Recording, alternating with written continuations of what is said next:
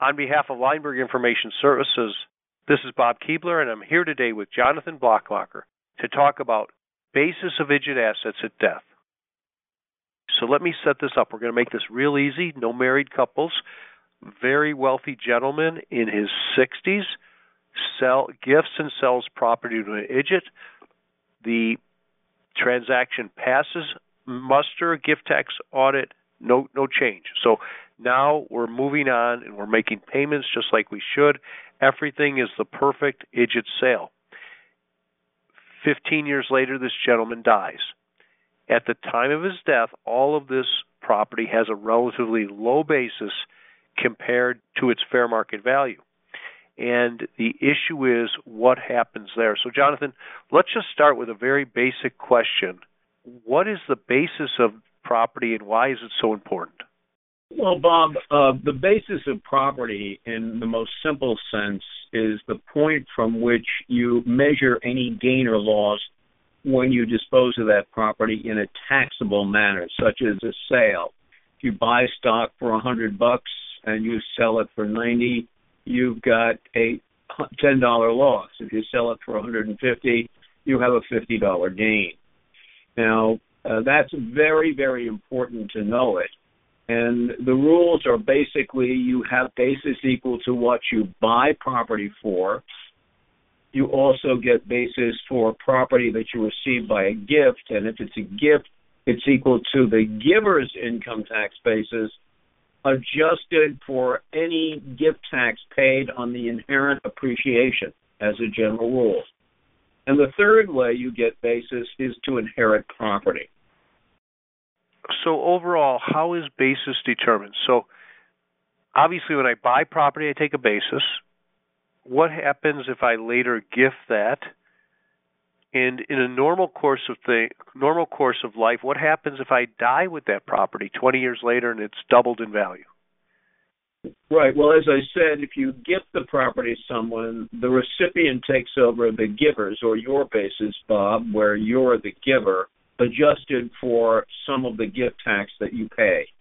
Those are general rules. At death, however, except for certain exceptions, the basis in the inherited property will be its estate tax value. And that rule applies even if you don't pay any estate tax or your estate is sufficiently small that you don't even have to file an estate tax return. That's commonly called the income tax free step up in basis. Now, it could be a step down in basis if, for example, the person bought a piece of land for a million dollars and when she died it was worth only 600,000 the inheritance basis would be only 600,000 but because of inflation and other factors in the economy much more often than not assets tend to have a higher estate tax value, again, even if you don't pay any estate tax, than they do uh, what they paid for. Also, Bob, as you know, as you hold property during your lifetime, your basis may be reduced on account of depreciation or other factors. So the income tax free step up in basis is exceptionally important. And indeed, because the estate tax exemption today is so large, over eleven and a half million dollars, most people's estates won't be subject to any estate tax. And even if they have an enormous estate, as you do, Bob, if you leave it to your wife under the protection of the marital deduction, you'll pay no estate tax. And yet, all those assets, those covered by the exemption, those passing to your spouse, all get that income tax free step up in basis. It's probably today, Bob, for most people, the most important factor in estate planning. So, what are the exceptions? You briefly mentioned that there's exceptions, but can you give us a couple examples of exceptions? Yeah, there are two very important exceptions. One is where you have received property from someone who, and you die within a year and bequeath it back to them. So, my wife gives me property uh, that has a a low basis. Uh, I'm uh, on my deathbed. I'm going to die within the next year. She gives it to me. I die with a property. If you just take a look at Section 1014, it looks like there'd be a step up in basis, whether I give it to my kids or I give it back to my wife. But Section 1014 little e says if I leave it back to the person who gave it to me and I leave it back to them within a year, there is no step up in basis. The basis they had carries over not just to me, as would be the normal gift tax rule, because I received it by gift, but also those who inherit it from me. The bigger and more common exception is for the right to income in respect of a decedent, described in Section 691A of the Internal Revenue Code. Every estate you plan for, every estate you administer, will have income in respect of a decedent. Income in respect of a decedent is tax income to which the decedent was entitled at the time of death, but is not properly includable in a pre death tax return, understanding that your tax life as a taxpayer dies when you do. Probably the most common example are interests in qualified plans and IRAs. But there are over a hundred different types of income in respect of a decedent, including interest on a bond that hasn't been received prior to death, and also unpaid salary, accrued vacation pay, and as I said, there are about a hundred different categories. The definition that it's tax income which is not properly includable on the decedent's pre-death income tax returns is a good one, but to really determine what is and is not income in respect of a decedent, you have to find the exact example. But again, anybody with deferred compensation, whether it's a qualified plan, an IRA, a rabbi trust, or whatever it may be, all of that constitutes the right to income in respect of a decedent, and that does not receive a step up in basis at death. In fact, when that income in respect of a decedent is acquired after death, it's includable in the gross income of the acquirer. The same kind of tax flavor is there. So if it would have been long term capital gain, if the decedent had lived, it'll be long term capital gain to the person who inherits the right to that property. Again, for most interesting qualified plans and IRAs, the most common form today, representing almost $30 trillion of wealth in the United States, um, that's almost always ordinary income and not capital gain going a little bit further now, so what I really want to talk about today was this sale to installment sale to a grantor trust. And I kind of brought it up a little bit up front, but can you walk us through with a little bit more depth the installment sale? Because I would say right now this is the most popular and, and frankly the most efficacious strategy out there. It's the one that works the best. We can get GST leverage, a lot of good things here. But walk us through it, Jonathan. Well, Bob, I believe I'm the one who came up with the installment sale to a grantor trust, and this was after so-called uh, Chapter 14 of the code was enacted, which put in, among other things, Section 2701, which said that if you take a common interest for your kids and a preferred interest for yourself, you were going to be deemed to have made a gift.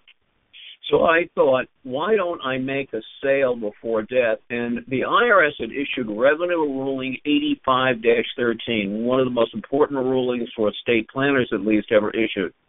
The service said that a grantor trust is ignored for income tax purposes, that the grantor is still deemed to own the assets in a grantor trust. So even if I made a taxable gift to the trust, paid gift tax on it, it's out of my estate. If that trust is a grantor trust, there is no gain recognition because for income tax purposes, not for creditor rights purposes, not for purposes of estate tax inclusion, but for income tax purposes, I'm treated as though I still own those assets. So I thought, why not sell it to a grantor trust and have the trust pay for it with another provision which had recently come into the law, and that's Section 7872. Section 7872 essentially says if you extend credit to a family member or to a trust for the benefit of a family member, you can pay for that or ha- have a note on that just bearing the so called applicable federal rate or AFR interest. So when I started doing this back in the early 1990s, Bob, I would have clients sell assets properly valued or as best we could do to a grantor trust. The grantor trust would pay for it by issuing a note to the grantor. There would be no gain recognition because the seller is still treated for income tax purposes as though he or she still owned the assets. So you take $10 million of assets, you sell it to the trust, you no longer own it for gift tax purposes and estate tax purposes and creditor rights purposes, and you've gotten back a note in exchange. Well, that note's going to bear a fixed rate of interest. So you've done two things. One, you've now frozen the value of what's includable in your estate, and you're going to only receive a relatively low interest rate. In fact, today, even if you sell it and the note isn't due for 30 years, the interest that has to be paid or accrued is just a little bit over 1%. And where you're getting more on the earnings than the applicable federal rate, which is a very, very low rate of interest, a very low rate of return, it means over time an enormous amount of property can be leveraged out of your estate. And as you said, Bob, if the trust you're selling it to is exempt from generation skipping transfer tax, you get a double bonus. You get it out of your estate with a value frozen equal to the value of the note. It's going to grow at an exceptionally low rate compared to returns in the marketplace because the AFR is essentially the Treasury Department rate, and uh, it, you, and that, that's what happens, and that's why it's such a popular technique. So let's assume somebody does this their basis on the day of the sale was a hundred dollars. They die later when the when the fair market value is a thousand dollars. So they have a nine hundred dollar built-in gain, and let's assume the note is still outstanding. So walk us through uh, what is the basis of the assets, Jonathan, that are held in a grantor trust at the time of a person's death, but they're not included in the grantor's estate we know that they're not included in their estate. Right, right. Well, Bob, a couple of things. It doesn't matter what the grantor sells the assets to the trust for. He may have paid only ten dollars for the asset. He sells it for a hundred. There's no gain recognition because the trust is ignored for income tax purposes, and because for income tax purposes it's treated as a gift, not a sale. The trust basis is only ten dollars. In fact, the trust doesn't even exist at that point. The trust will only come into existence when the grantor dies. Now, you said, Bob, suppose those assets, which have been sold to the grantor trust at the time of the grantor's death, are worth a thousand. What's the basis now of those assets? Well, the answer, Bob, isn't entirely clear, but Mitch Gans and Hugh Jacobson and I wrote an article about this all the way back in 1992, and we said you still get the tax-free step-up in basis. And let me explain that. Now, he said, wait a minute, Jonathan.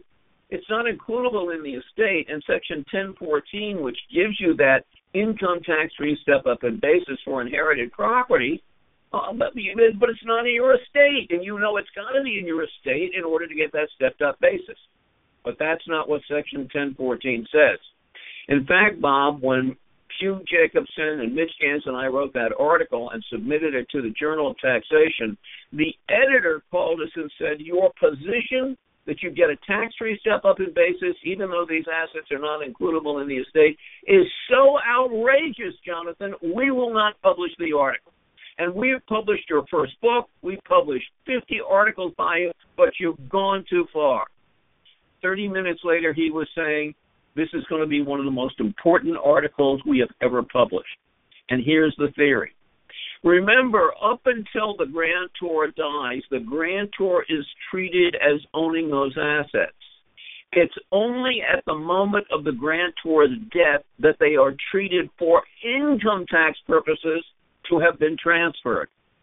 So when the grantor dies, and the trust now springs into existence at the moment of the grantor's death, and the assets are then transferred from the grantor who owns them up until the moment of his death. We know that because of Revenue Ruling 85-13. That is when they are transferred. So these assets, we believe, were acquired from the decedent, and you get the tax-free step-up in basis. Now, the IRS in 2009 came out and said two important things. One is Chief Counsel Advisory Opinion 2009 23024. 2009 23024. And the IRS reiterated that there is essentially no gain recognition when assets leave a grantor trust at death. There is no deemed sale at that point. The same way if you die owning an appreciated asset, you're not deemed to have sold it. And they said that applies when assets are held in a grantor trust. Because some had taken the position that the strategy of the installment sale to a grantor trust would result in gain recognition at death. But the IRS stated flatly no gain recognition at death in CCA 2009-23024. A little bit later, the IRS issued CCA 2009-37028. And although there was no reasoning expressed, in fact, there was no reason to even say it in that Chief Counsel advisory opinion, the IRS said flatly, you do not get a step up in basis for assets in a grantor trust when the grantor dies. But then a private letter ruling, which, like a CCA, is not official precedent, came out, and it was 2012 45006. And there the IRS stated that there would be a step up in basis on assets in a grantor trust. Now, it happened to be that the grantor was a foreigner and there was no estate tax on those assets, but they said yet you would get a stepped up basis. Mitchell Gans and Hugh and I believe that there was a very, very strong case about that. But the IRS was then asked after this 2012 private letter ruling saying you would get a step up in basis when the grantor died. They came out with Revenue Procedure 2015 37 and said, We're studying the matter. We will issue no new rulings on this issue. So they don't. But, Bob, here's what you do. If you have a client, let's go back to your facts, Bob. The original basis was ten dollars. It's sold for a hundred, though there's no gain recognition, so basis on that asset remains at ten dollars. And they die when it's worth a thousand. You can say, well, we believe Blattmachr, Gans, and Jacobson, and we're going to try to get a stepped-up basis under this. Their reasoning in the 2012 private letter ruling. But it's better, and I have done this a number of times. You go to a lender, and you have the lender loan in your case, Bob, a thousand dollars to the grantor. The grantor then buys those assets back from the grantor trust. There's no gain recognition because again, before and after all these sales, the grantor is always owned, always treated as owning those assets. So you go to the bank, you borrow the thousand dollars, you have the grantor do that. You may need a power of attorney if the grantor is on her deathbed. She buys the assets from the grantor trust, no gain recognition. Now the trust has a thousand dollars of cash. And Bob, we know that the basis of cash is always equal to its face amount. Yet the grantor has purchased the assets back. And even if those assets are purchased the day before the grantor dies, when she does die, there will be a tax free step up in basis under Section 1014 after she dies, and you should make sure it's not the day she dies, but the day after she dies, the trust can take the cash it has and buy those assets from her estate, which now have a stepped up basis. There's no one year or three year or 30 day rule there.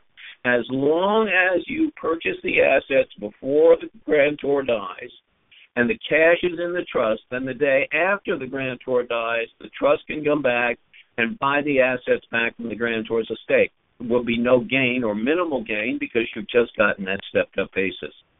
That's a very important thing for people to think about when they get involved with an installment sale to a grantor trust is making sure the clients check in with you all the time to make sure the grantor is not on her deathbed. So that's something to watch out for, but that's a plan you need to make. One final hint. When I first did this, back in the early 2000s, uh, I went to the bank and said I need to borrow. It was a huge transaction, over a hundred million. The bank didn't want to lend the money; they thought it was too scary. After a while, they finally said, Bob, that they would do it if I would personally guarantee the loan. Well, Bob, I have no problem guaranteeing loans of a $100 million. And we had marketable securities, so it wasn't scary. In fact, the money never even left the bank. But if you're really trying to raise cash to buy the assets back from the trust before the grantor dies, set up the loan before the grantor dies. Go into the loan officer. Take him to lunch every six months. So you're sure when the grantor gets ill or you're just worried maybe she's gotten to an extreme age, you can go in and borrow the money, take that cash, buy the assets from the trust with no gain recognition.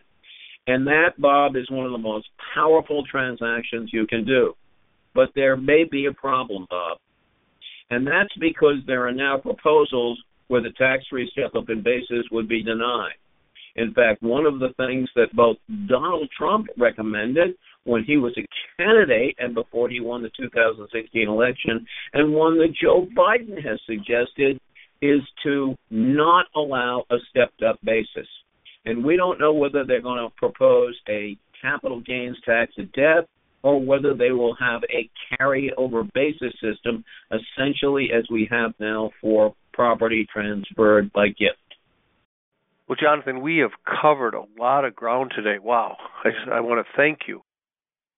On behalf of Leimberg Information Services, this has been Bob Keebler with Jonathan Blattmachr. Thank you for joining us today.